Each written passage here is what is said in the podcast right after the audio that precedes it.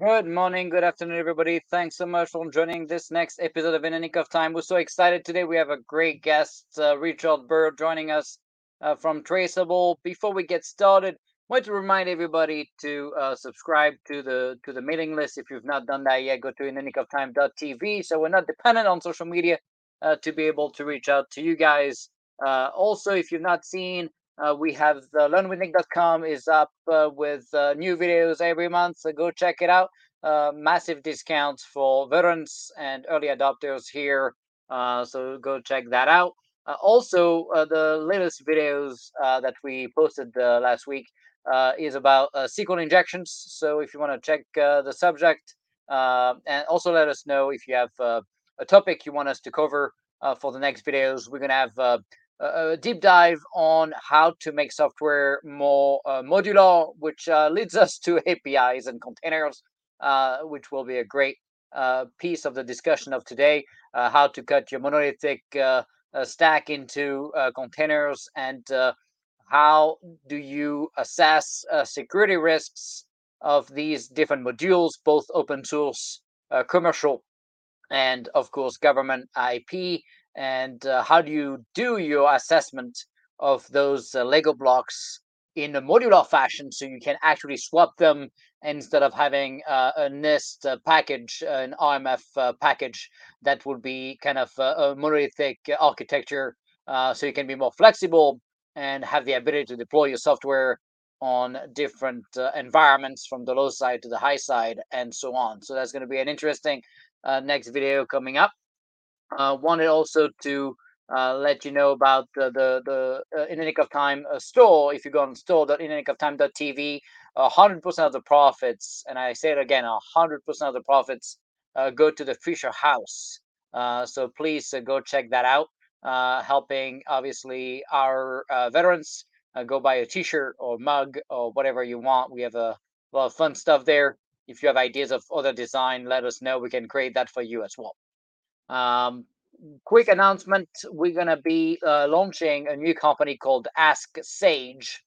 Uh, that's a breaking news here uh, with a, a chat bot using GPT dedicated to uh, government and uh, uh, teams. Um, and so we already have about 17 teams that reached out when we posted about the bot on LinkedIn. But if you have use cases that you want us to look into with a bot, uh, it could be, uh, you know, very vast in terms of uh, ability to summarize and uh, uh, provide insights, uh, ingest data. we can do a lot of different things. In fact, we started by ingesting all, all our videos, and so now the bot the bot is literally creating my next videos script. So I'm just a pretty face reading the stuff to you. That's how this is going to work now with technology. So, you know, if you have different ideas, reach out to us on LinkedIn uh, with this uh, uh, GPT bot. We kind of focus on the veteran sli- uh, slash uh, government uh, DoD side to bring tangible value to the fighters. already great discussions in the AOC, AMC community and, and the, the CDAO's office. So let us know if you have ideas. With that, wanted to bring in a second our guest. I want to uh, to give you a, a, quick rundown of his background, which is obviously very impressive. Uh, Richard Bird is the chief security officer of Traceable.ai. Um, he's left the corporate world uh, five years ago after 20 years uh, as an enterprise IT executive. He's held multiple uh, C-level roles in his career to include CIOs and CISOs. Um, obviously, he started as the global head of identity uh, for the cust- uh, consumer and commercial business of JP Morgan, uh, spending 11 years um, with Chase. After that, he uh, joined uh, Ping Identity, which uh, we had people of the of the Ping company here uh, before, uh, and he was the chief customer information officer over there.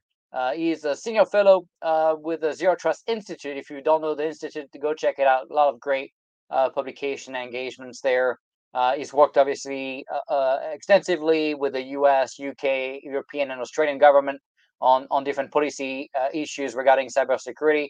He's a speaker all over the place. You may have uh, heard him already. Uh, widely known as the guy with the bow tie, although he doesn't have one on the on the picture here. so we're gonna give him a pass there. Um, but uh, you know, very famous, a lot of great uh, speaking engagement. I've heard it many times uh, speak. So we're very lucky to have him. If you want to follow him, of course, he's massive on LinkedIn. Goes uh, allbird uh, slash allbird on the LinkedIn.com link there, and go check him out. With that, uh, welcome, Richard. I'm here. Thank you very much. I appreciate it. Yeah, how are you? Uh, good to see you. So excited. You know, you you have such a, a, a vast breadth of experience, both on the on the corporate side, which somehow you know uh, some people make it look like dirty, which is not. Uh, it's actually a very different universe, obviously, uh, between you know the uh, uh, product facing kind of uh, comp- companies and the uh, the service side and larger, you know, Fortune 100 companies, obviously focused on both security and also compliance. So we'll talk today about API security. Before we get started, you know, with your background, so so different from from everybody else that we we know. Tell us a little bit about your your journey there. Yeah, it, it, my journey is completely accidental. so um, I came into IT. I, I had been in the service. Uh, and I, uh, you know, I came out during a military drawdown from active duty. I was an 82nd Airborne paratrooper all the way. And uh, I came out during a military drawdown and I went to work in construction project management and uh, went to work for a little company at the time that was struggling to reach its uh, um, $100 billion revenue mark, which was Walmart. And uh, opened up Northeast US, did a bunch of construction projects and I didn't know at the time that uh, there was a desperate need for experienced project managers in technology. So in the early 90s, uh, somebody saw the potential in me and asked me uh, to uh, come to a, a, uh, payment processing company. And uh, that started my my IT journey. So 28-ish, almost 30 years later, I did the first half of my career in IT operations. heavy background in middle and back office processing for uh, banks, and then eventually investment banking and hedge fund administration. And then economic downturn 07, 08, um, there was uh, interest in creating the first centralized cybersecurity program or information security at the time uh, at uh, JP Morgan Chase. And I was invited to come back.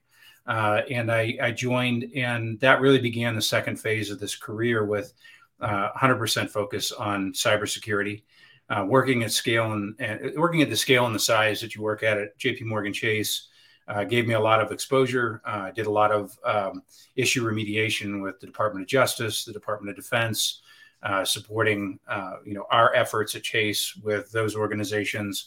And uh, eventually, I just decided that it was time to um, hang up the the spurs in corporate. I thought I was just going to take a bit of a break, and I joined um, a, a, a company where I was a strategic advisor for about a year.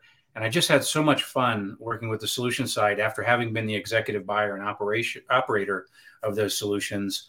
I was just having so much fun and I was learning so many new things.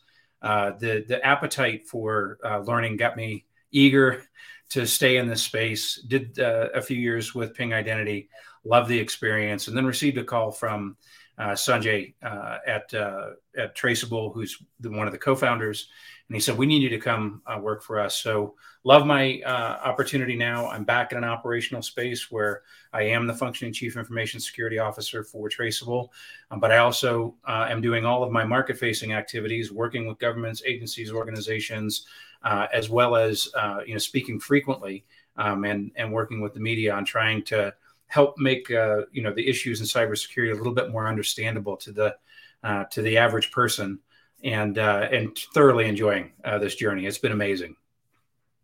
And that's what you've done, you know, very well is uh, your ability to explain things so anyone can actually understand what's going on, right? I think that's uh, one of your uh, very special skills. Always uh, very impressed with uh, how you can summarize things. I've heard you speak a few times, and it's it's very clear that uh, uh, that that opens the door to engagements with the government side, uh, the leadership, uh, Congress, but also you know Fortune 500 uh, customers. Obviously, you've been on the other side of it. I like to believe it's it's more fun to be building this stuff and kind of touch a little bit of both. So you kind of you're kind of living the dream now, being in the middle of uh, kind of both. because you get to, to, to still be you know on the product facing side, but you still interact with the leadership and have fun uh, fun en- engagements with with customers and, and government uh, all over the world really um, so obviously you know uh, so much to talk about but uh, when i started looking at it obviously api is becoming really the, the foundation of, of how we do business if you look at uh, the department of defense when we moved to kubernetes and containers and started to cut the monolithic applications into Lego blocks. They turn into obviously a bunch of microservices and containers. Um, and Kubernetes itself is just uh, an API, anyways. So it's it's really uh, becoming a world of, of APIs. Uh, malicious actors obviously see that uh, for for many years. Um, you know, people did not pay attention to API security whatsoever. There was always, you know, API gateways and, and different pieces of the puzzle but it's almost like uh, people forgot about what we learned on the VM slash traditional uh, security stuff we used to do 20 years ago. And when API came out, it's almost like uh, people's brain reset it and forgot all the key principles of cyber until uh, obviously some breaches happened again and people started to pay attention to API security again and, and bringing all the common sense uh, cyber principles uh, to the API uh, universe. So when you look at what's going on, what do you see happening with all the, the market knowledge and the engagements you have when it comes to API uh, security breaches? I, I, really like what you said about it seems like we've forgotten uh, the patterns of the past. I, I raised that point a lot. And I think it's important to, to use that as a table setting for talking about what the current situation is with API security breaches. If we look at really how APIs developed, um, they they were introduced a dozen years ago now. Um, I think the white paper that announced the API economy was about a dozen years ago, and and they uh, sat relatively dormant for a number of years um, until we got into about uh, you know the 2015ish timeframe, and then uh, really started to see exponential growth in the use of APIs to extract stranded business value from uh, applications and and data stores and do that at that that layer seven right? If we if we look at you know kind of the old uh, you know osi seven layer model you know we're now virtualizing past infrastructure past infrastructure as a service past os we're now virtualizing at the application layer and that's where huge massive amounts of transactions are now occurring leveraging apis the problem is is that um, you know much like uh, you know kind of the past examples um, apis are being leveraged by the development community and they've been largely leveraged without any security guardrails uh, without any security guidance without open standards. Um, when you walk into any given enterprise they may be using you know four or five different methods for api calls across 13 15 20 different groups no centralization, no aggregation. So when we look at the current situation with API security breaches, what's very, very clear is that uh, the attack surface has expanded exponentially while also diversifying from a fragmentation standpoint. Right there are there are points of exposure now that are being offered up by open endpoints on APIs, misconfigured APIs that just simply don't have a parallel uh, in our past experiences other than a wide open port. And uh, the when we look at what's happening from a breach and exploit standpoint, bad actors are really clearly capitalizing on the current state of confusion, division, um, and and fragmentation in the way that we're managing API development and deploying APIs within the IT estate and also within the business estate. So bad guys know that this is, you know, a big deal. Um, we know this because 2022 marks the uh, year that API breaches and exploits uh, were the largest attack surface utilized by bad actors, and headline news was, uh, you know, substantial around API breaches coming in through the end of 2022. Um, I always like to say that what we saw in the Octoberish timeframe in Australia, Australia is the bellwether for what's coming in the United States uh, which were you know four massive customer data exposures in a row, uh, the fastest uh, it, it set of linked uh, exposures that I've ever seen in my working career uh, that actually exposed tens of millions of customers customer accounts uh, not just name and address, but sensitive and personal information. The Medibank uh, exposure now looks like it may potentially yield a $20,000 payment to every single Australian impacted by the Medibank, Medibank breach. Um, it's unbelievable. Uh, you know the the level of damage that can be done with APIs, and yet we're still arguing about the need for API security in most organizations and entities around the world. So first, now I'm wondering why I didn't move to Australia so I could get the twenty thousand bucks. We don't well, get anything like this here. Yeah, it's only That's twenty thousand Australian dollars, so it's more like uh, you know 13 bucks? No i'm just kidding. No don't be too mean it's like 15 um, so obviously uh, which by the way if you look at australia they do you know obviously the government is a little extreme sometimes we, we've seen it with covid but uh, when you look at uh, uh, their understanding of, of um, uh, privacy and, and, data before we, we dig into you know the api side of things what's your thoughts when it comes to the us lack of uh, any type of really, uh, regulation when it comes to uh, privacy. You know, you look at GDPR, of course, in, in Europe, which you know some people argue that you know might be a little bit extreme.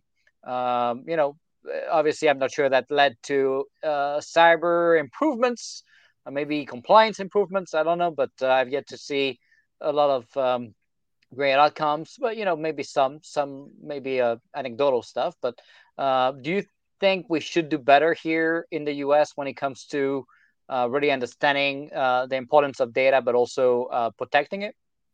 Without a doubt, and and but my, I guess my reasoning and my rationale are a little bit different um, than taking the standard uh, data privacy protection for data privacy protection's sake, which does seem to be kind of the guiding uh, policy methodology used in the U- U- UK, EU, Australia, um, my my attitude about this is is the lack of a national data privacy standard in the United States has very clearly put us at an economic disadvantage from uh, from a global business standpoint, right? If yeah. if you are yeah if you are working um, you know in a multinational corporation or a U.S. corporation trying to do business outside of the United States, the amount of friction that you have to go through in in signing, managing, dealing with one-off singular data protection uh, agreements or addendums is onerous. Um, it, this is actually a case where the lack of regulation um, is creating more friction than if we had regulation. Now, the the big thing that I see is that the the real need for data privacy is simply to enforce a demand against corporations and organizations for responsible data stewardship. And one of the things that I, I really feel strongly about is you hear constantly, you know, the, the cloud has generated all of this additional value. I'm, I'm old enough to remember that the original business value proposition for the cloud was we were all going to get compute for free. That didn't work out. Um, I pick quite a bit of money. Yeah. yeah. But um, what I don't think that it is the, the CPU that's available uh, to us now, this, this infinite level of compute that's available to us now that's created the data privacy problem.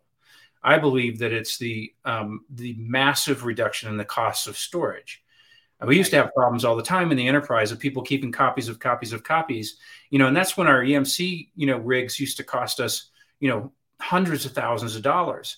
Now yeah. you can save anything all the time, every time, and because of this massive propagation of uh, data that is a duplicate of duplicates of duplicates, um, we've just expanded the risk of, of that data by multiple times unnecessarily, right? Because cheap storage is available because cheap storage is driven by cloud technologies. And I think that this notion of data privacy needs to be a demand for that reasonable stewardship for data and a true consumer protection uh, level of, of data privacy, not another, you know, you have to report your breaches you know faster. Like i always say like reporting your beach breaches faster is like the cops showing up at your house two days after you were robbed to tell you what was right. stolen. It doesn't help right. consumers at all. It doesn't help citizens at all but i do think that there's room for smart conversations about this but obviously the the current tensions and the you know the years worth of tensions uh, in the house and the senate um, have made it very very difficult to make any progress and yet we're not acknowledging the fact that being behind on this is is having an economic impact on our ability to do global business. Yeah, spot on. Nothing that the term limits wouldn't solve, but that's a different problem. Uh, let's look at uh, let's look at uh, API again. Uh, you know, people obviously argue you know, API is it's just uh, you know another uh, traditional HTTP endpoint, although you know they, there's different use cases. But what what makes a API special and and harder uh, to po- protect, or are they even harder to protect, or is just uh, just a lack of uh, due diligence? Well, the the the beginning point of the conversation about why they're hard to protect is because virtually no company knows how many they have. I there was a conversation that I was having over beers at the end of last week um, with an old old colleague of mine. We've been working together for decades, and um, he asked me this same question, like, "What makes them special and why they're hard to protect?" And I said, "Well, first of all, let's not add to the mysticism of technology. They're not special." Right, they're they're they're an enablement technology that allows us to extract value from uh, from from assets and resources. But what makes them difficult to protect is again that repeat of a pattern. I can remember the days when I walked into data centers and there were conversations about how many firewall policies or rules do you have? And you would have your your staff look at you and go, "We don't know." Right? And and the lack of knowledge about those firewall rules in itself represented a risk. Now, it, it obviously was an undimensioned risk because you didn't even know how many you had. And this is what we're seeing replayed in the API space. We're seeing, you know, it, it's almost like a repeat of the CASB days when people were like, how many uh, cloud applications are your employees using? And us good executives would say, oh, I think like 30 or 40. And they go run the scan, you find out there's 400, you know, web applications being used by your staff, you know, of which you only know about 30 right and so the these same kind of mechanics are happening with apis the problem is is scale uh, and volume right? APIs are able to be deployed rapidly. Um, APIs are able to be done so in a way that is non-intrusive to kind of existing code states for solutions and applications. So you can work them independently. You don't, you know, you don't bring down production uh, because you've dropped in an API that's accessing sensitive data and pulling it from a source system and then delivering it back to an application because you now have this middleman, right, with APIs.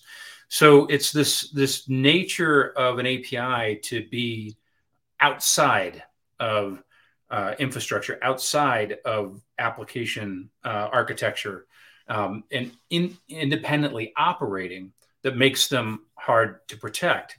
Because I'll go back to what I said originally. For a decade, we've put no controls, um, no strictures, um, applied no expectations for the use of a standard API uh, structure or format within our organizations.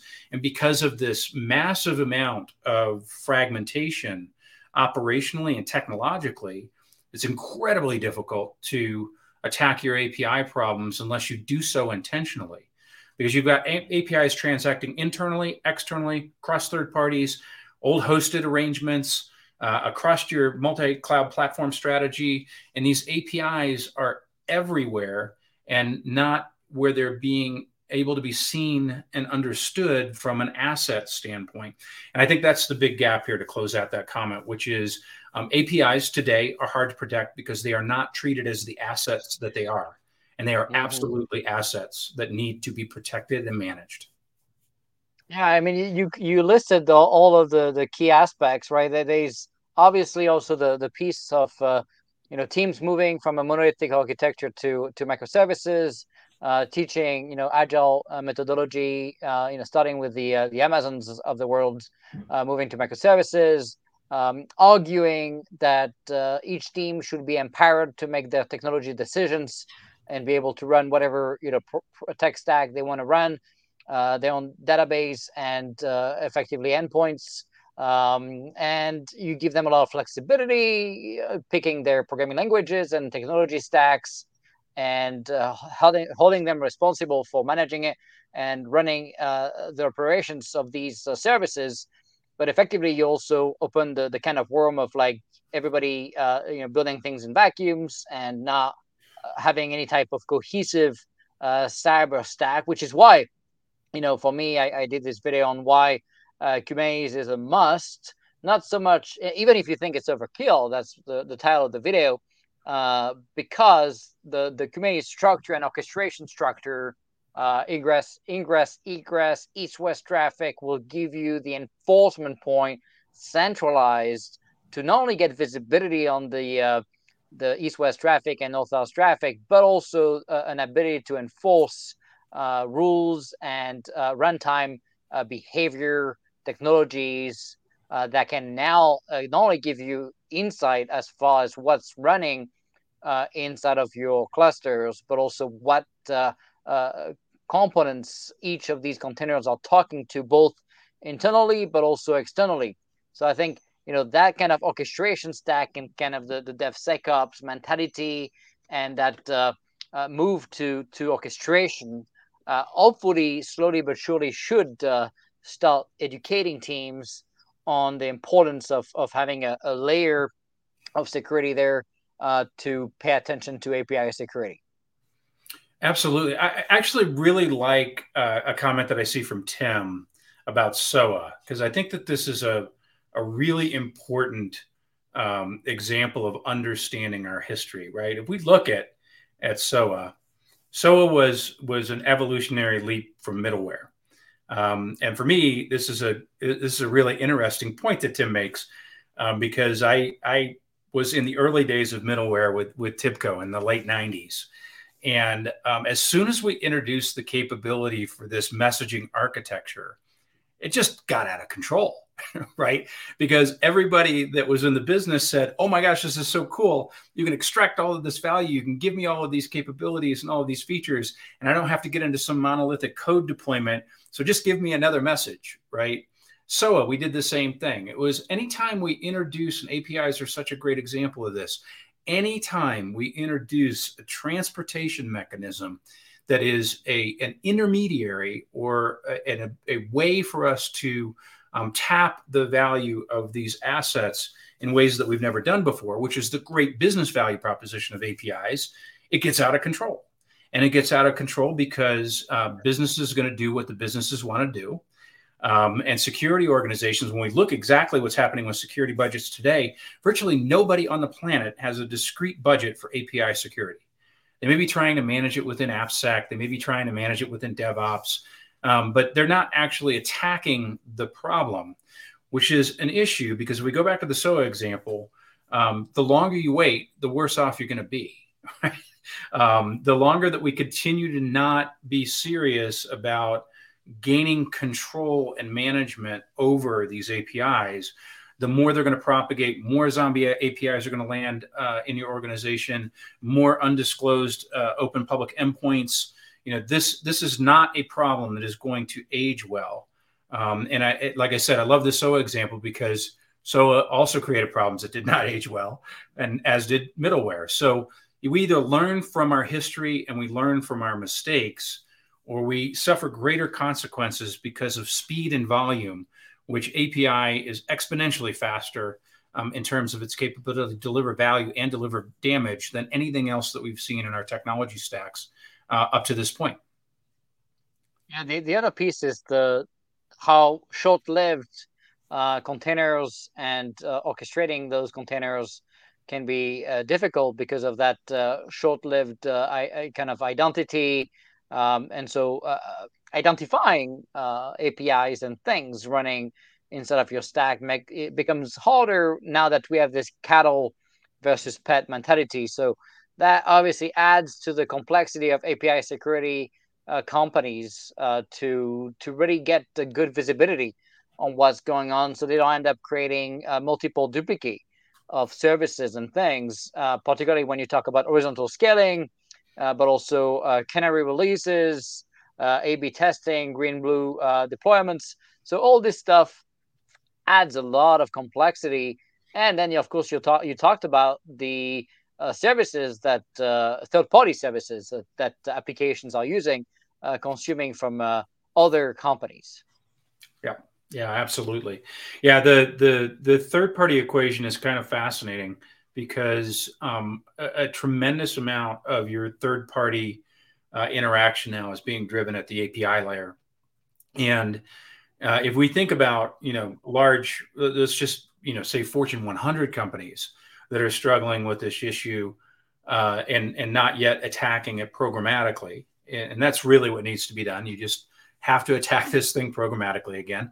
Uh, but when we look at this, if, if, these Fortune 100 companies have networks of you know hundreds, if not thousands, of partners, and those Fortune 100 companies are struggling with API security, and you're interacting with those third parties, and their level of maturity is substantially less than than yours as a Fortune 100 company, you you really need to be pausing and understanding the the risk that you're exposed to. Um, and it's very fascinating to see that you know this this reality of risk hasn't quite registered yet, um, particularly in North America, but it hasn't resonated yet in a way that's driving um, action. Can I, if I could, Nick, I'd like a, I'd love some of the comments here as well. Yeah. That there's a uh, Siddharth uh, makes a comment about what are the best methods to make API ro- APIs robust and secure, um, and any new alternatives for APIs. Well, look, I don't think that there are alternatives for APIs because I actually think that APIs are the path for the next uh, eh, 10 year. Most technology cycles run in 10 year waves. And I think that, uh, you know, we're just seeing the beginning of the capitalization on APIs um, from a business value standpoint. And as more, it's unfortunately, it's like meth, right? As more people, you know, uh, yield or or gain value from the use of APIs on the business side of the equation, they're going to want more and more and more. But to take it back to how do you make your APIs robust and secure? Again, this is a pattern, and it raises some questions about whether or not, as human beings, we have the capability um, to learn and modify our behaviors. And, and by that, I mean a good API is a documented API. So here we are years later, you know, we used to say good mainframe code was documented it mainframe code. Good client server code was documented client server code. And what happened, you know, through the course of our careers? Nobody documented their stuff, right? Um, now, what's interesting in the API security space, and Traceable uh, excels at this particular piece, is that um, the ability to do uh, uh, auto discovery and cataloging while also enriching APIs without any documentation. Because cool things about APIs, they're always designed for a very specific purpose. It's only when they start doing things that they're not supposed to do or weren't designed for that they're a problem. And uh, and and because of the nature of the uh, the code that's required to create APIs across all the different variations, graph and um, REST and SOAP and all of that, um, you can divine what they're intended to do, and you can actually auto-populate documentation, which is absolutely critical. You know, it's bad enough to not know what your APIs are, but if you don't know what your APIs are doing, that's an even worse situation from a risk standpoint. So, robust APIs and secure APIs require understanding, knowledge, and then the capability to be able to monitor their changes and deviations over time. This is one of the really interesting problems with APIs. Back to the why are they hard to protect? Um, bad actors have, have figured out that they can leverage APIs to do low and slow attacks.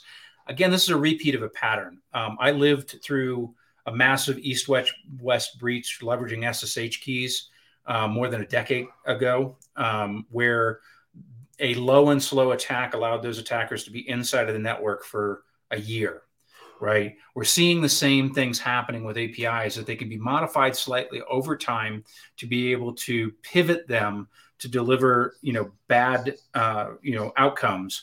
So that means that a secure and robust API absolutely has to be understood, obviously cataloged, and then monitored consistently to make sure that it is doing what it is supposed to be doing and nothing else. And those are the key characteristics of a program that's attacking uh, APIs in a way that results in secure and re- robust results. That's the beauty also of APIs, right? Like you mentioned, because they're designed, uh, at least if you do it well, they're supposed to be uh, doing a very precise thing. It, it enables uh, machine learning, particularly, to do a very good job at uh, tracking what uh, that API is doing, what is pulling, what is connecting to, what is talking to, um, volume of data being, you know, pushed into uh, different requests so so that gives you uh, an edge there to protect it for for behavior uh, detection, right? Yeah, absolutely. Yeah, it, behavior detection is interesting. This kind of gets back into my favorite subject. Um, the, you know, folks that may have followed me over time know that um, I've been a really vocal voice in identity security and digital identity for quite some time. And um, you know this uh, this idea of uh, behavioral patterns or behavioral analytics associated with APIs dovetails very, very nicely with what we've learned and, and come to understand with an API. Like if you think about the API, you know, OWASP top 10, uh, API security OWASP top 10, 30% of the OWASP top 10 are, are actually tied directly to identity principles, authentication, authorization, and business object level authorization uh, or broken object level authorization. Um, this, this authorization and authentication set of mechanics um, means that you have the capability to see how an API behaves with what it is intended to transact with and in times when it's transacting with something it's not supposed to be intended with.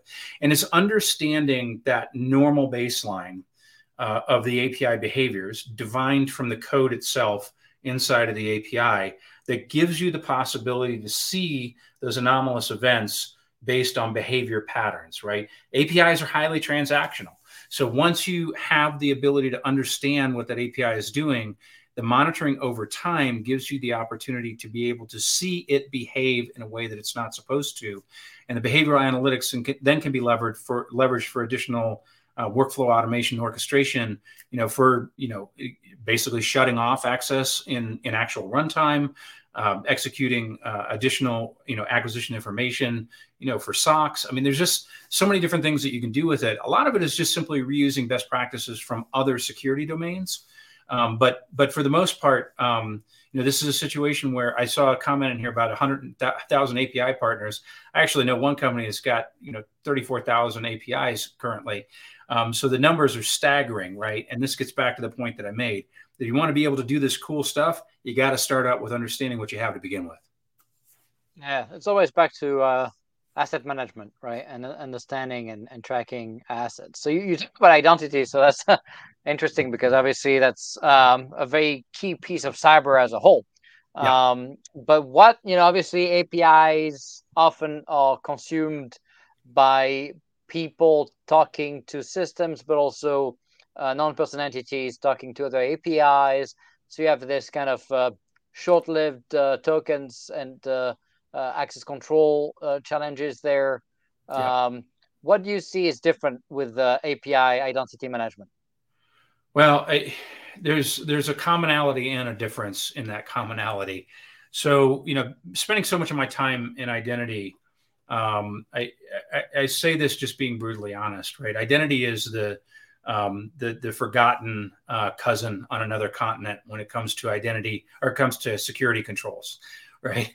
The the and we know this because 80% of all breaches have some identity related aspect to them and have for nearly 20 years, right? So we know that the identity plane from a security standpoint, from a control standpoint, not access management or administration, but from, from a control standpoint, has been extremely problematic, has been underfunded, and as I heard a CISO say just a couple months ago at a conference, is just infra- infrastructure, and nobody wants to invest in infrastructure.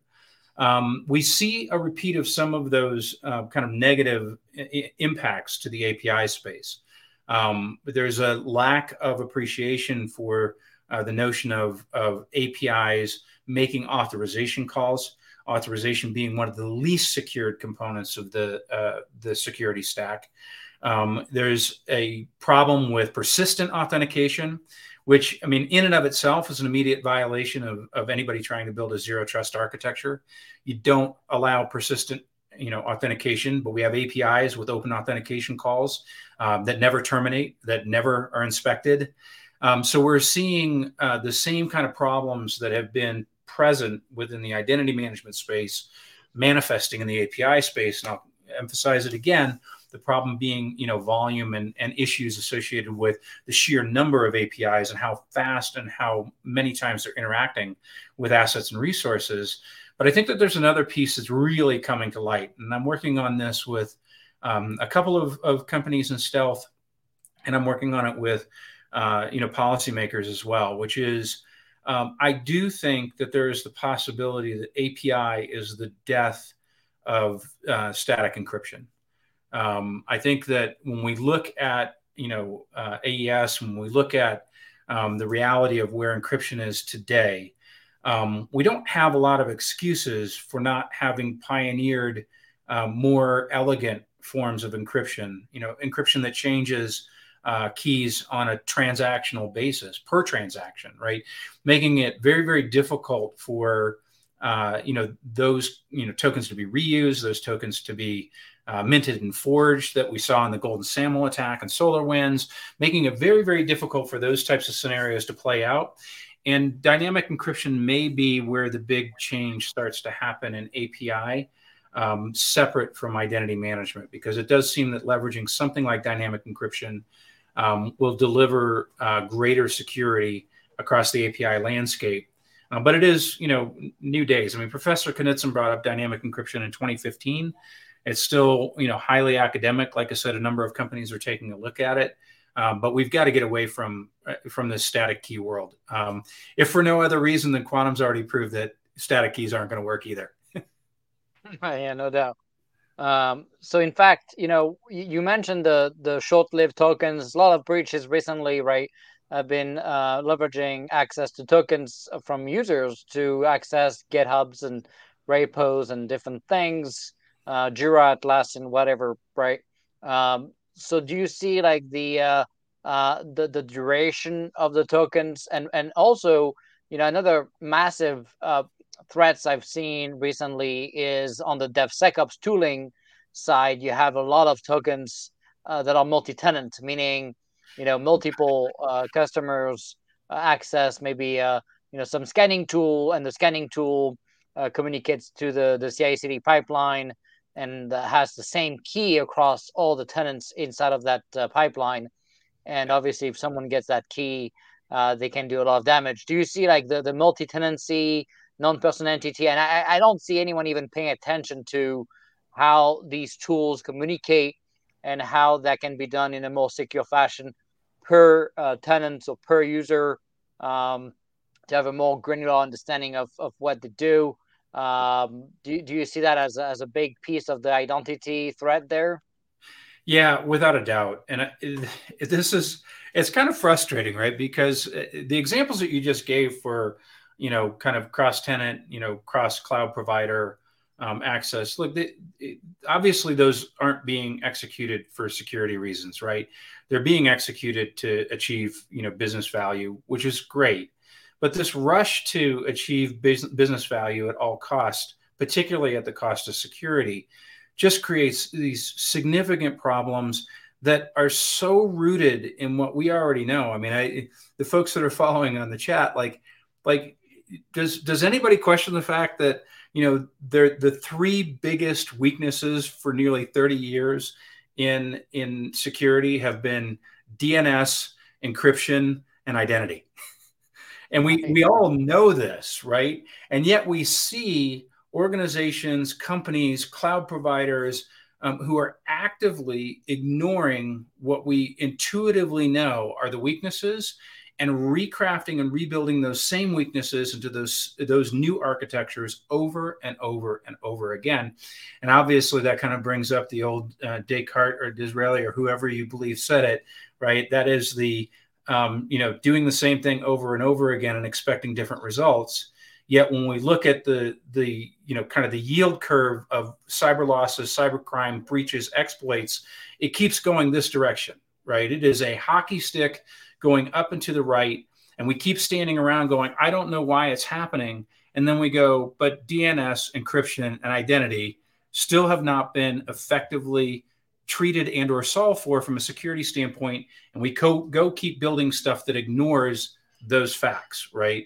And i think it's unfortunate because um, you know we in the security community can crow all we want about knowing that these are the problems but as you know if the business side of the organization continues to drive for you know growth feature functionality capabilities at all costs without understanding that we really already understand what the weaknesses are and how to remediate them we're not going to see substantial changes anytime in the future.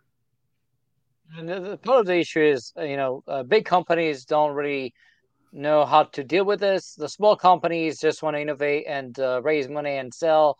So they don't really have this long-term uh, vision of sustaining the business. So it's all it's just about business, fast and quick, no matter the consequence. So that's always a pretty uh, scary universe. So you know, we we talk about uh, obviously identity, but you mentioned and I mentioned multiple times as part of the the security landscape of, of security nowadays, you cannot uh, claim you're doing anything close to zero trust without uh, continuous monitoring.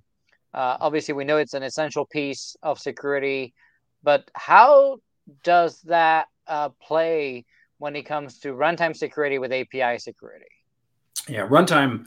Uh, runtime is where it's at, but it also presents us with a historical problem. Um, so uh, it, it, it's really interesting. There is a characteristic about APIs that I find, and I, I think most of the industry finds very interesting and unique, um, which is that APIs, because of the tentacles uh, that are associated with what they reach out to, um, they may be reaching out to services and or data stores that you aren't even aware of. You know, kind of second, third, fourth line down that transactional chain. Is that um, you can do a great job at AST and do your, you know, API testing, you know, through your agile sprints and, you know, come out clean. You do a great job, you know, kind of post uh, testing um, as you're in, uh, in, in production, and then everything can go wrong, right? Because um, APIs can introduce behaviors post implementation or post production um, that none of those things catch, um, which really emphasizes the need for runtime security um, you know, a minor change to access a separate or different data store, or possibly route traffic to an embargoed nation, or there's so many different variations of these use cases. Um, you know, none of those might manifest in your actual day-to-day development, building, deployment of these APIs. But then, three months after you've deployed it, all of a sudden it does. Now that gets into the you've got to catch that with the behavioral and the analytics associated with understanding your baseline but then you obviously need to be able to take action right? So the executing of of you know an action in runtime is absolutely critical in the api space. Now the reason why i say it has historical problems is is and i've experienced this in many conversations with many organizations is they go oh that's great. We absolutely need that. And then you go cool. So what's going to happen is is that um, when runtime security is executed for this particular api if it notices traffic coming out of the ukraine or it notices traffic coming out of Uzbekistan, or it's got traffic that's being routed out, out of North Korea, uh, we are going to terminate the ability for any of those nations to be able to utilize that API. And then the business owner looks at me and goes, whoa, whoa, whoa. Well, we can't automatically shut that off because we might actually have a customer who's in the Ukraine and traveling at that time. And we can't in, inconvenience a customer for the sake of the massive amount of risk that's being introduced by the nations that are currently, you know, utilizing this API. And um, I, I, I don't even say that tongue in cheek. I mean, that was actually a real conversation. And so, you know, when we look at at runtime related security controls, um, they have always been marginalized in in terms of operationalization by companies because of concerns about production or customer impact or transactional impact. Those types of concerns are warranted, but they're rarely ever dimensioned against the broader amount of risk that's associated with the, the use or leveraging of any given techno- technology, but specifically APIs. Yeah, no doubt. Yeah, that's a pretty interesting example from that customer. Obviously, I, I get the the point of you know disrupting customer engagements, uh, but yeah, at the same time there's a balance to be found and and people struggle with the balance right and then uh, and then you end up in a disastrous situation with a tremendous uh, cyber exposure and and then the customer leaves because he's he's upset that you you lost his data so i don't know which one is yep. worse but uh, uh, so obviously um, when you look at apis as as as a whole do you do you find them to be bringing some additional uh, security problems? Yes, the the additional security problems really kind of orbit around the ability for bad actors to conduct these nuanced changes um, or changes over time to the APIs. Right. This is, I, I think that this is a challenging space for for APIs in general because um, most companies struggle with barefaced attacks. right? Mm-hmm. Like it, you you actually know something is wrong, and and you're you're trying to respond in real time to take action and and mitigate that risk. Um, and, and that's not that's not a negative statement. I mean, I've I've been a CISO. I've, I've run security organizations that span 72 company or 72 nations, um, including China. Right? It's a hard job, and but the the this ability for the tweaking of APIs, um, and and also introducing APIs into um, you know kind of the the OSS space and embedding problematic uh, APIs with concealed uh, capabilities is uh, is very very troubling from a security standpoint, right? Now the the you know, the easy answer to that is is is simply rehashing many of the the points that we've made throughout this conversation, right? Know your APIs, ideally know your third parties APIs, understand what they do, monitor them over time. But I do you know I do wonder if the API layer um, has a has a has more of an inherent weakness um, relative to its ability to be leveraged to do bad things in ways that are very, very difficult to divine or uh, catch. So I think that that's a, you know, I really think that that's a an open-ended, you know, statement and observation to the broader community. I think it begs conversations around um, efforts for, say, an open standard for API development um, and as well as you know documented standards for APIs within organizations, so that you don't have all of these you know disparate methods to call APIs.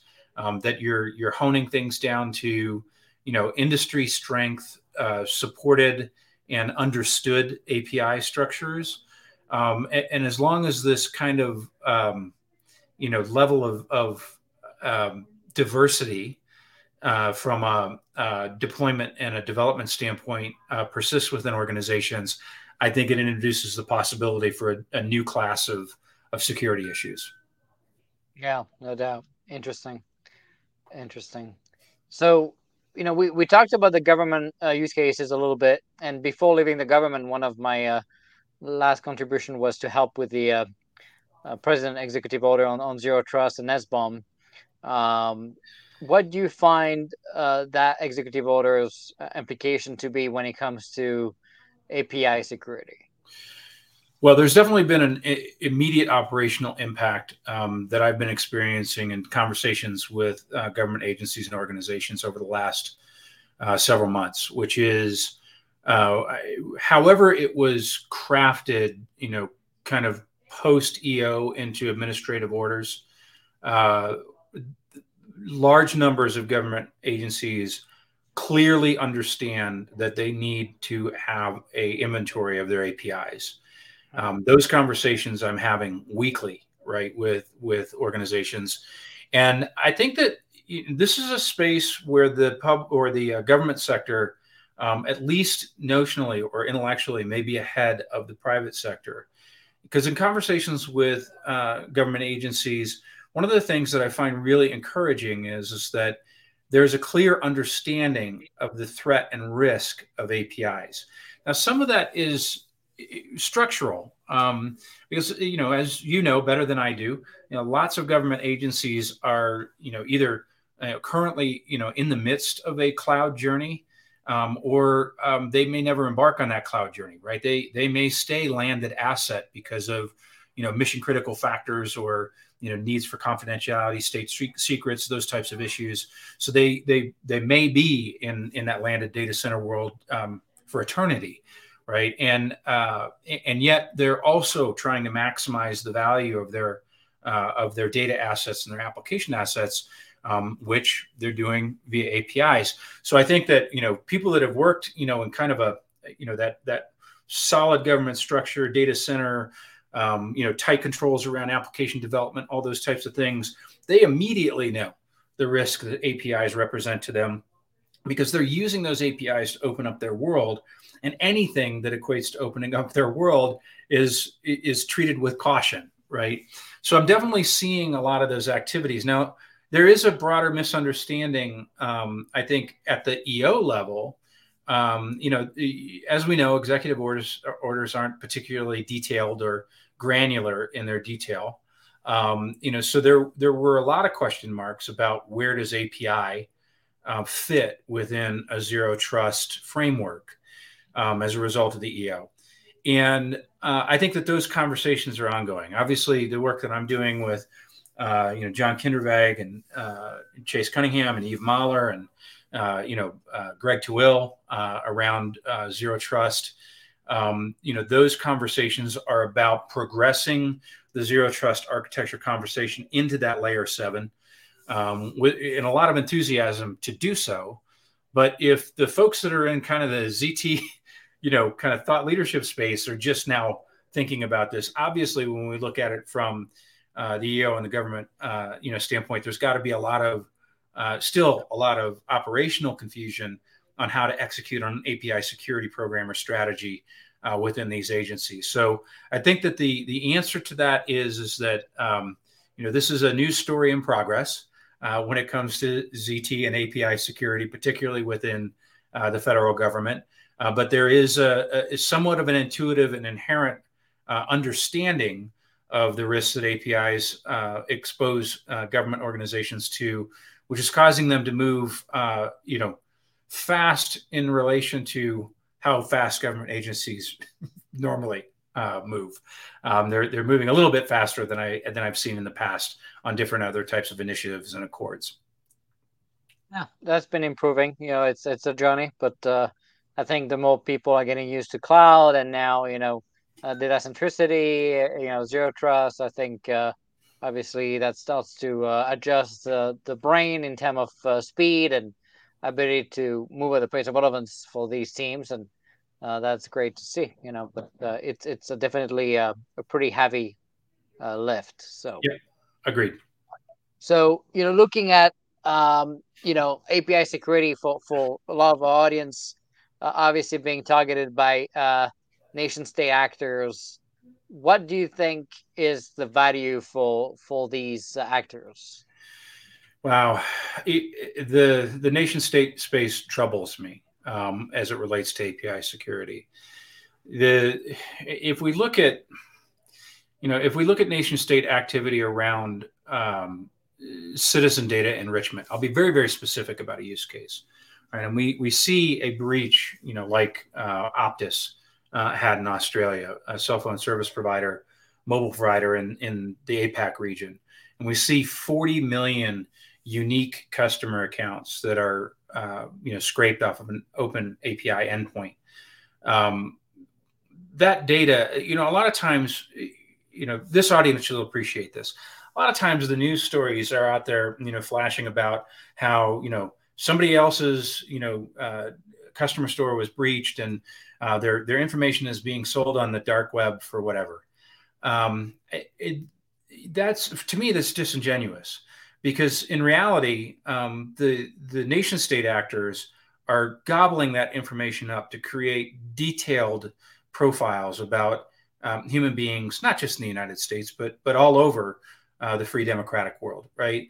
And and we know this because we know what we learned about what China was trying to accomplish with the OPM breach years ago, which was to create detailed identity profiles for each American citizen, right? Especially those that um, had access to sensitive operations and infrastructure. So, you know, this the the things that we see in the media that just team, seem to dismiss the importance of the value of the information that's being exploited through APIs um, takes everybody's eye off the ball as it relates to nation state. Um, and so, you know, what I'm concerned about is that API exploits are continuing to provide um, important, detailed digital ammunition for our adversaries at the nation state level. And, uh, and, and now the reason that I have those concerns is because, as we've already acknowledged, uh, the vast majority of organizations, agencies, as well as companies still do not have a programmatic approach to API security. So, as long as those assets um, stay vulnerable uh, via APIs, nation states are going to be uh, capitalizing on that exploit uh, and attack surface uh, as as often and as fast as they can, which we again are already seeing. So this is, um, you know, my my concern is is that uh, you know this API security space because of the lack of attention uh, that it truly deserves from a risk standpoint is just creating uh, greater and greater advantages for our adversaries uh, in the nation state space. Yeah, that's uh, that's a pretty scary, you know, universe we live in, I guess. But that's a real world, you know. No kumbaya in uh, in DoD. You know, we can't do like all friends in Silicon Valley all the time. Yep. We have to uh, to deal with the real the real world. Agreed. um. So obviously, you know, Traceable has been uh, really pushing the envelope when it comes to uh, paying attention to uh, all these issues and providing uh, solutions to uh, to not only the, the commercial side but also the government. What have you, have you seen? You started what was it four or five months ago? I forgot. Yeah, uh, about five. Like that. Yeah. Uh, what have you seen in, now that you've been there enough to to have an opinion? I guess. What have you seen makes you uh, you know addressing the problem differently from others? Well, I, I, think a lot of that goes to the the the genetics of Traceable uh, and and our founder uh, and and co-founder. You know, Jyoti Bansal.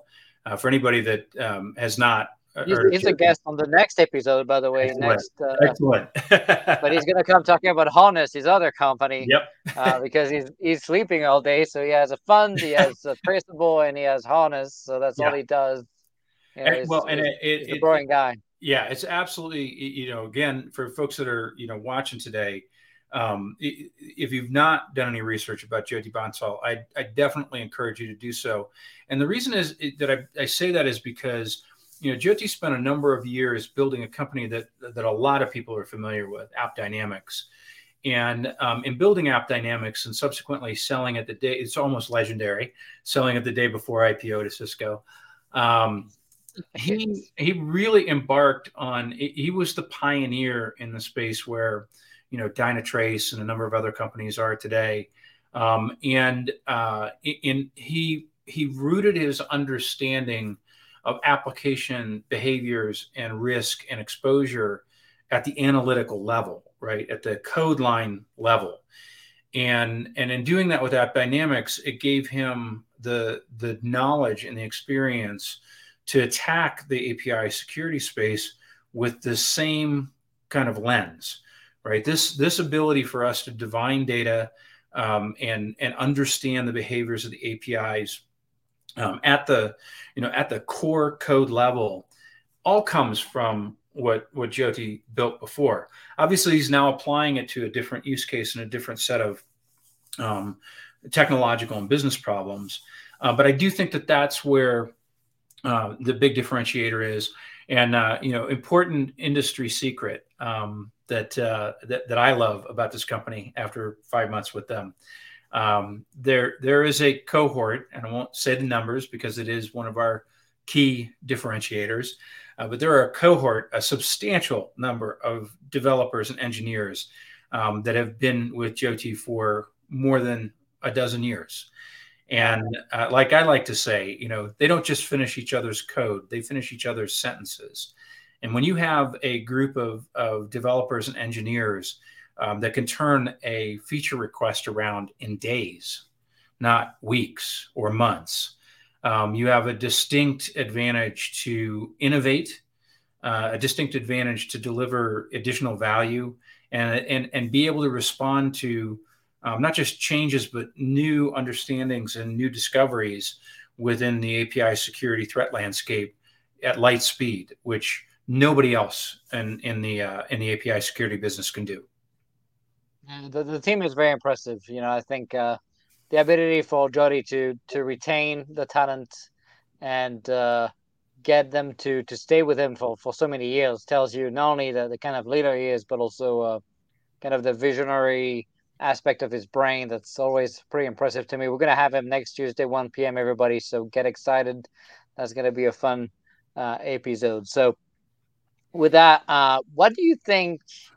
Uh, all the the challenges that we see now with the economy? And do, do you feel like you know investing and and kind of targeting also uh, the federal side um, is kind of a, a, great idea for, for companies like you, uh, despite you know obviously the, the federal side being being very slow. It's also a market that doesn't slow down when there's a, yeah. a recession. So do you find it to be a great crutch in, in that use case? Well, I, there's an advantage to the current economy as it relates to a company like ours doing business with uh, with, with, the federal government agencies, which is um, the current economy gives us the the luxury of time, right, to to be on the government schedule, timelines, and timeframes for decision making, um, where we're not, you know, we're not pushing as fast as possible to close a deal, um, which is unrealistic in a great economy. Um, but in a you know an economy that we currently have, it, it gives us the opportunity to do that work from a business development standpoint in a much more measured, um, much more detailed, much more um, uh, valuable way with our government agency uh, buyers and counterparts. So um, you know this is it, the the challenge with a, a, you know like our past seven or eight years economy um, is it it creates so much momentum in the private sector for selling and and executing on uh, deals that um, you take a look at the government sector and you go, well, do we really want to go spend a year and a half in in that space? You know, with no additional revenue dollars, you know, being generated, um, when we can go put all of our marketing dollars and energy into the private sector. Um, and unfortunately, that's the, the, the way that the the, the sales game uh, works, right? If there's you know tons of dollars to be had on this side, why am I going to go through the the challenging uh, procurement cycles that are associated with the federal government? Obviously, once the economy changed, then that kind of changes companies' expectations because I can tell you internally at, at Traceable um, and I, have made this comment many, many times. We look at the situation as by the time we are, you know, delivering value to um, to our, our, government agency partners, um, we will be out of this economic cycle. We know that that's going to happen, right? We we watch all the trades and see what's going on in in global economy just like everybody else, and we and, and that's an ideal situation for us because we'd rather have the solution up in production and running, delivering value and mitigating risk than you know being arguing about contractual terms. Um, so now this gives us the luxury and time and space uh, to be able to do that effectively. Yeah, no doubt, no doubt. Um, and you know, I, I, guess tied to that, right? Uh, what what keeps you up at night? Wow, what keeps me up at night is the basics.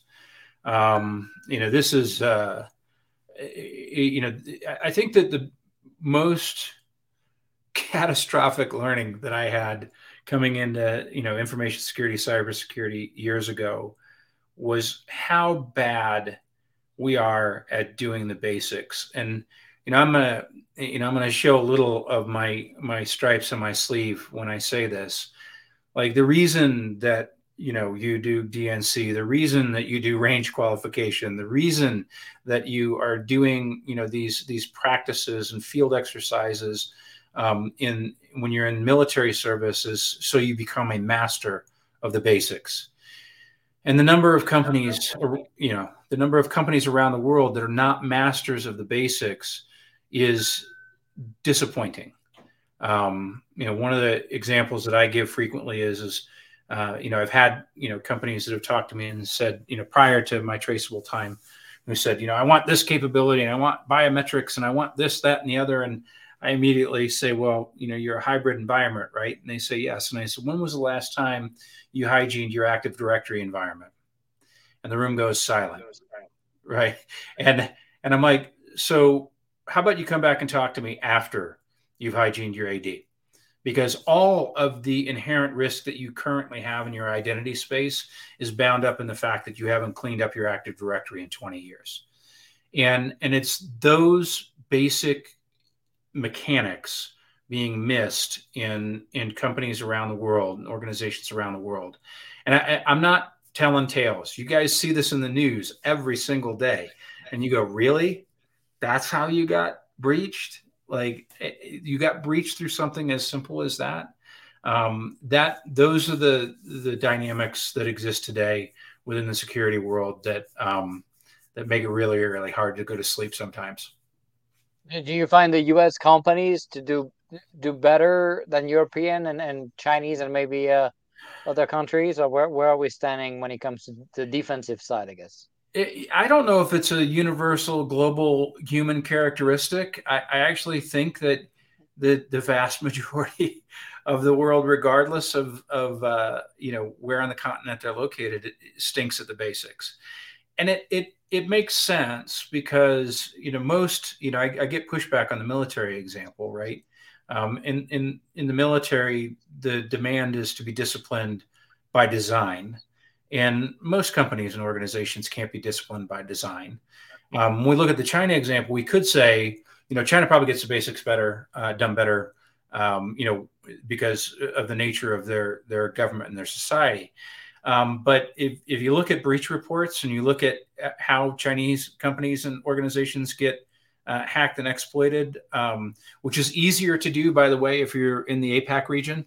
Um, that news doesn't necessarily get reported really heavily here in the United States for some reason.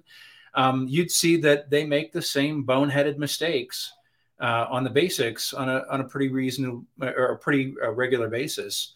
Um, you know, so I think it's I think it more speaks to universal her- human characteristics, um, and also this uh, I mentioned it earlier, and also this uh, need for us sometime to ascribe a mysticism uh, to technology that it doesn't deserve. Um, technology is a means of production. Technology is a better tractor. Um, and when we start treating it like it is uh, something different than that, uh, we begin to neglect the basics because they're not cool and sexy and they don't add to the mysticism and mythology uh, of our technology footprint. And I think it's all of these kind of human characteristics that have led to uh, this uh, this absence of detail, focus, and uh, and and operational excellence on the basics. Yeah, that's that's interesting, right? Because obviously development teams and, and IT teams that are passionate about technologies are usually the, the best ones, but also then they have the the bias of getting excited by shiny objects, and so they're gonna they're gonna do uh, uh they're gonna focus on on the the shiny things and forget about the basics. That's why I keep uh, looking at you know assessments. I remember at DHS when I assessed uh, critical infrastructure uh, companies and, and teams. Uh, honestly, the, the results were so bad it was mind-boggling. But but it's also like all the basics were not even uh, even thought about. It, it wasn't even like part of the discussion. Yep, absolutely. It's that's a that's an interesting kind of human trait. Um, obviously, consequences can be different based on the the organization. Uh, we have a we have a couple of questions from the audience. Um, one is uh, about the what what do you see um, in the between the uh, the evolution of, of service mesh and and APIs? What do you see the impact of service mesh being to API security? Yeah, that that is a great question uh, because uh, I actually meant uh, Nick and I were having a conversation earlier today, and I I meant to actually bring up um, this this uh, discussion about mesh, which is you know the the architectural concept that that is getting a lot of play recently. I, I obviously I think from an evolutionary standpoint, service mesh is is the direction the world's going. Um, but I actually think that substantial amounts of the threads that are uh, used to weave that mesh, if I can extend the analogy, um, are going to be API microservices. So I think that, um, yeah, I think that the the that that mesh plane then is highly dependent upon. I'll use the term uh, that was mentioned uh, by Siddharth earlier: uh, robust and secure APIs um, if we haven't emphasized that point in this conversation, we're not in that world yet, uh, which which raises concerns that if we push rapidly um, into into these notions of, of mesh, whether they're identity meshes or service meshes, um, you know, uh, network mesh, um, that uh, this absence of robust and secure APIs from a programmatic standpoint are going to create um, are going to create mesh situations that are um, corrupted or co-opted on arrival, right? That's not eh, that's not the ideal state that we want because I do believe in the value that um, these mesh approaches are going to deliver. Um, you know, it, it, all it is is again the, the further, further virtualization and obliteration of a of a perimeter and firewall based world, but um, it's it's going to be highly dependent upon robust and secure APIs. Yeah, no doubt. Um, and and yeah, you know, so definitely the the mesh market is is booming, uh, and and the API market is booming, and and all of them are intertwined into this web of uh, complexity. So that's going to be an interesting uh, evolution. Uh, someone was asking on Twitter, um, effectively, what is the uh, uh, interconnect or the future of API gateways now in the world of, of Kubernetes and, and Service Mesh, I guess? Yeah, that's a that's a also a great question. Um, I, API gateways are are a bit um, strange uh, from my perspective in that um, the the value proposition that they they launched themselves on was was purely pretty pure and pretty simple, right? They um, you know, like I always like to say, the API gateway is just basically the equivalent of a router. Um, you know, it's it's yeah. dictating, yeah, it's dictating the directions of of of API traffic, not network traffic, but it's the same fundamental principle. And when we look at the API gateway space, you would assume that API gateways would be rapidly evolving to uh, accommodate for all of the different aspects of operational and security management of APIs. And they're not, which that's the piece that I find very strange. Um, and uh, and and the, the window of opportunity for them to do so is probably past when we look at a MuleSoft or an Apigee or uh, Nginx or any of these uh, these other gateways because um, the the reality is is that uh, just towards the end of 2022, um, what I like to call the sleeping giants awoke around API security. Now, some of this is driven by you know Gartner's def- definition on CNAPP, um, and and some of it's driven by kind of the market growth in in SASE and XDR and you know everything that's going on on the discussions relative to edge. Um, but uh, when when you look at what's happening in the marketplace, um, organizations like Palo Alto, F5, Microsoft, even Cisco, all of them are beginning to make comments, statements, and movements relative to API security. So when we look at the gateway space, I think that there was an evolutionary opportunity for them to grow their capabilities across API operations management and security. They did not do so. They stayed in a specific lane, and um, and as a result, I think that uh, the energy. You know, this is speaking from the startup solution side of the equation. Uh, the investment energy associated with uh, achieving those those capabilities um, is is now being uh, oriented towards companies like Traceable uh, and also you know uh, investment funds or dollars available for r&d in these sleeping giants is beginning to be activated. So um, it, i don't think it necessarily means that api gateways are you know going the way of the dinosaur. Um, i mean i think it means that you know one or two stay as probably standalone entities and the vast majority of the gateway market gets absorbed into um, the capabilities of any of these other larger companies that i mentioned and so some people argue that the, the mesh, um, now that the mesh is doing ingress egress, is going to probably disrupt drastically the uh, uh, the API gateway market as well. So it it, it will. I, I think the only caution that I would give on that note is is that um, you know everybody on that's watching this right now, and then myself included, uh, we're all going to be dead and buried in the grave before hybrid IT is done. Um, the reality is is that uh, obviously 97% of the world's compute on a nightly basis is still done by mainframes. Um, AS400s are a thing. Mid-range is still you know running in many companies. Um, yeah. You know, vast Linux farms. Like the the the reality is is the API gateways will definitely have a necessity. Um, it, you know, but it may be a, in a much more diminished capacity, as you mentioned, as Mesh um, continues to achieve its goals. Yeah, no doubt, no doubt. Uh, an unrelated question for you, I guess, but um, how do you create documentation in an agile environment? Well, so I am so biased on this particular topic because I'm old And uh, I had mentioned that my entry point into IT uh, back in the day was in project and program management. So I'm an old, old waterfall guy. Um, and uh, Agile to me um, was always problematic as, as it kind of gained, uh, you, you, know, a footing uh, in our in our development methodologies um, because of the documentation piece, right? Um, so I think that um, you know, Agile hasn't um, successfully achieved critical mass in creating quality documentation as a methodology up to this point. I, I don't think that that's. Um, I, I don't think that that's. Well, it is problematic, but I don't think that it's an Achilles heel. Um, I, I, think it's just a reality again that in this go fast world of delivering business value, um, the need to actually rationalize and explain uh, what code is doing has been, for the most part, cast aside. So I think that um, the only answer to that is achieving uh, successfully greater levels of maturity with Agile and Scrum within any given organization, which takes a focused commitment and it takes a uh, a disciplined approach um, that many companies are just willing to forego.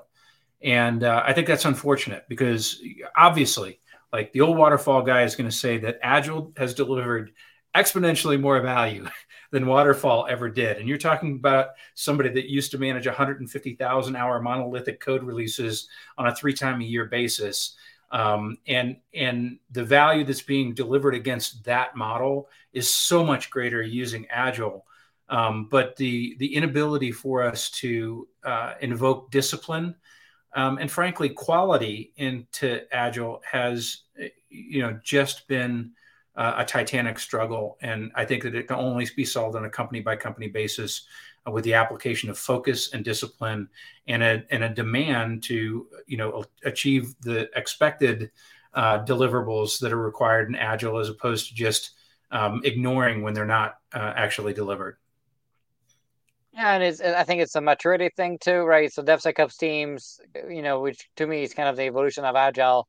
Now you're gonna have gate, right? Both of, of documentation gate, compliance gate, and security gate and quality gate.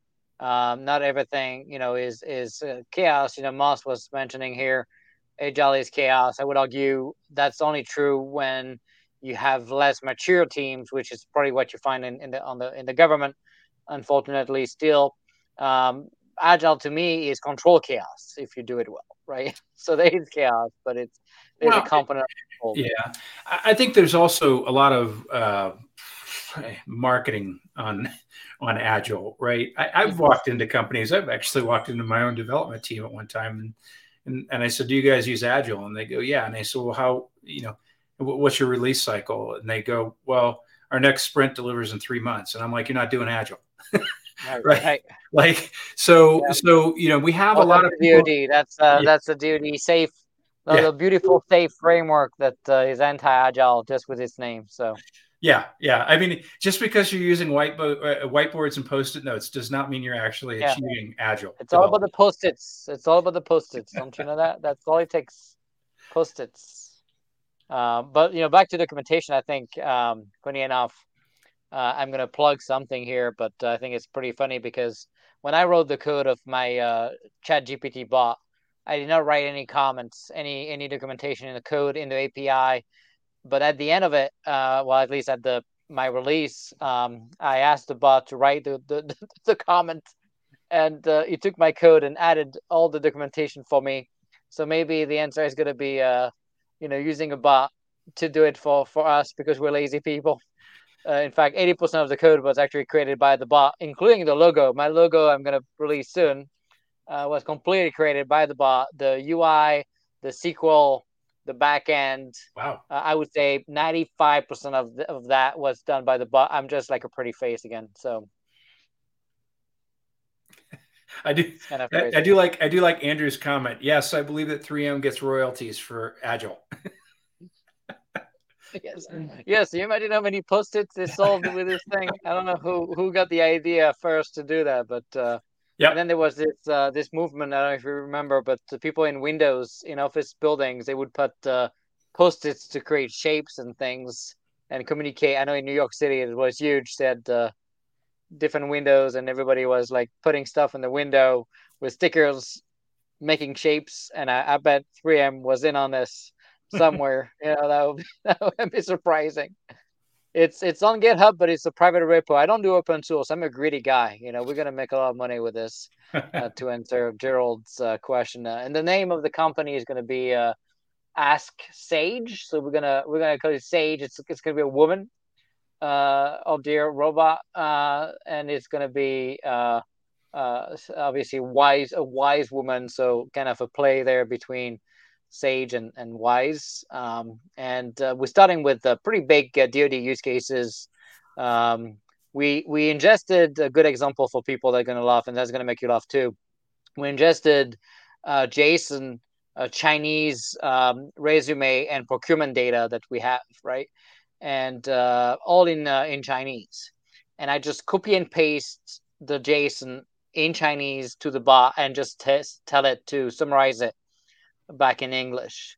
And you know, I, I put it first on Google Translate because I don't speak Chinese, right? So I look Google Translate, translate the JSON. So you see the JSON, you see the fields, you see the stuff in English, great you read the stuff as a human i would not be able to really get to to really understand like for example the person right i see where they work i see age i see, but I, it doesn't make me a, a, picture a visual picture of the person but when i put it into the bot and i was able to say you know here is the um, uh, JSON and just summarize it. it. Wrote me like a paragraph, right? Like three sentences of who that uh, Chinese person was, and it was just mind-boggling to me how now it's like right in front of me. I would see, you know, oh, he's, he's 32 years old from there, worked on this, you know, and so it's just the use cases are just tremendous. I actually asked the bot after ingesting the procurement data, you know, where is China uh, focusing on spending money uh, this month?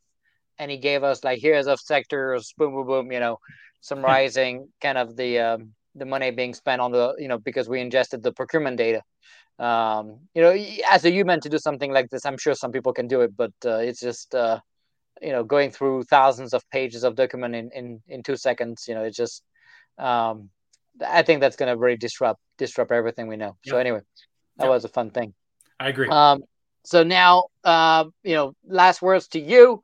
Uh, i'm going to remind everybody first before letting you do that that the, the next episode on uh, uh, January 24th, 1 p.m. Eastern, uh, we have uh, our dear friend uh, Jody joining us to talk about Harness, uh, the CICD uh, DevSecOps uh, platform. So Jody will be on 1 p.m. Eastern, CEO of both uh, your CEO, I guess, uh, of Traceable AI and uh, Harness, and he has a, a, fund, a pretty significant fund, a VC fund as well. So we'll talk about all that stuff and how he manages to do all so much, you know, with uh, uh, so little time, right?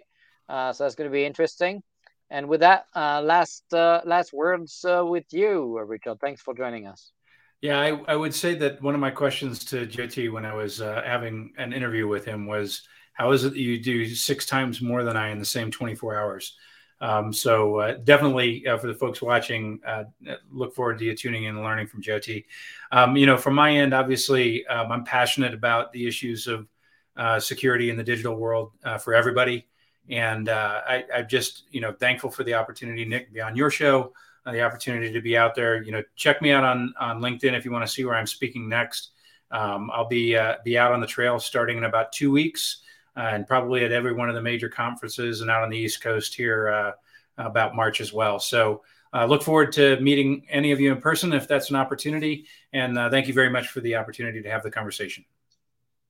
All right. Thanks, everybody. You stay safe and you keep up the great work so our kids have a fighting chance at winning against China 20 years from now. Stay safe. See you soon.